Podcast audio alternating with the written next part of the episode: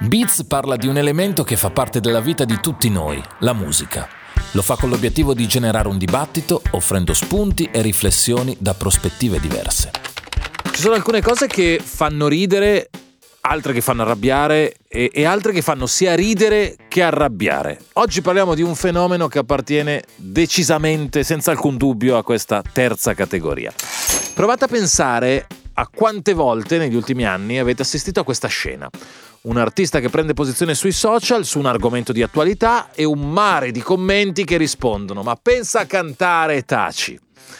È una cosa che, che fa ridere perché è ridicolo pensare che chi canta debba cantare e basta, come se un artista fosse un jukebox.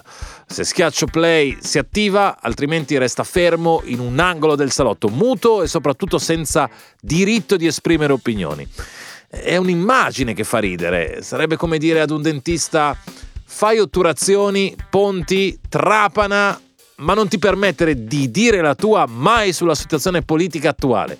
Oppure a un gelataio, eh, che ne so, puoi parlare solo di coni, pistacchio nocciola, coppette al cioccolato, ma mi raccomando non avere nessuna opinione sul riscaldamento globale e non permetterti di nominare Greta Thunberg. Ora, ridiamo, ridiamo, fa ridere, ridiamo, perché eh, poi spesso ridiamo anche dei paradossi.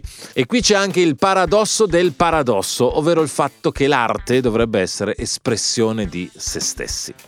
La buttiamo sul ridere, va bene, la buttiamo sul ridere, però a conti fatti questa faccenda fa soprattutto arrabbiare.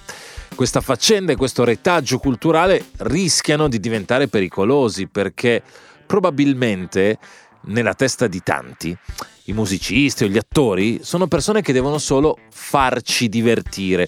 E non ho usato un'espressione a caso. Forse ricorderete quell'uscita non molto felice della primavera scorsa del Presidente del Consiglio Conte. E non so se vi siete accorti, ho fatto un riferimento politico, eh? scatenate pure l'inferno con i commenti, fate quello che volete. Nella musica italiana per tanti anni abbiamo avuto un gruppo di artisti che sapevamo essere gli impegnati, ovvero tutti i cantautori, figli degli anni 70, De André, Gaber, De Gregori, Venditi, la lista è lunga. Erano un gruppo ben identificato che già nelle canzoni esprimeva il proprio punto di vista e poi c'era anche una stragrande maggioranza di artisti che invece non interveniva nel dibattito e che per questo in certi momenti veniva anche pesantemente attaccata da dai colleghi e dalla parte del pubblico più attiva. Ora le cose sono cambiate e immagino che la testa dei commentatori seriali da social di colpo non riesca più a incasellare ogni cosa nei suoi comodi schemi semplificati, perché lo zoccolo duro, quello lì dei cantautori degli anni 70, non è più tanto duro, eh, soprattutto per motivi anagrafici. E gli artisti di oggi, soprattutto quelli pop con i tormentoni nelle radio e le canzoni che streamano si permettono addirittura di esprimere eh, dei loro pensieri. Insomma, questo è un disastro per i commentatori seriali no? di cui parlavo prima. Il problema di fondo però è un altro, e cioè che tutto è ricollegabile a noi come sempre accade sui social network. La verità è che questi commentatori non ce l'hanno con gli artisti perché osano aprire bocca su questioni che magari non sono il nuovo singolo o la partenza di un nuovo tour. Ma ce l'hanno con questi artisti perché semplicemente hanno opinioni diverse dalle loro. Vi faccio un esempio. Negli ultimi anni pop star come Emma o come Elodie si sono esposti dicendo in modo chiaro di non essere d'accordo con alcune posizioni di Matteo Salvini. Si è scatenato l'inferno, con l'aggravante che poi, essendo donne, il commento becero diventa ancora più becero, con l'aggiunta di aggettivi e sostantivi che ovviamente potete immaginare. I commenti erano a senso unico, cioè tutti i commenti negativi erano di sostenitori di Salvini e tutti i commenti positivi erano di oppositori di Salvini.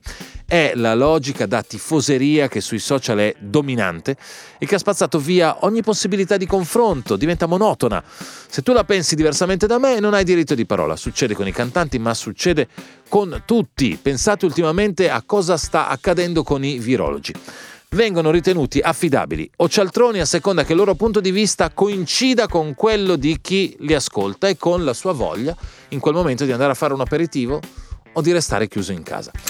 La libertà di espressione è alla base dell'arte. Se un artista non può esprimere se stesso, beh allora tanto vale che cambi passione. L'arte è di per sé politica, manifestazione dell'individuo, manifestazione della società. Viva gli artisti che hanno il coraggio di esporsi nelle canzoni, nelle interviste, eh, nei post sui social network. Esporsi è rischioso, lo sanno benissimo gli artisti che lo fanno. Penso ad Emma Elodie, ma anche a Tommaso Paradiso, a Levante, a J-Ax, a Vasco Rossi. Sono tantissimi, mi sono venuti in mente questi giusto per citarne alcuni. Loro sanno benissimo a cosa vanno incontro, eppure decidono comunque di esprimere le proprie opinioni. Hanno caratteri forti e vogliono dare un peso al loro ruolo perché fortunatamente per loro prendere posizione è molto più importante che prendere insulti. Beats è una produzione Dopcast.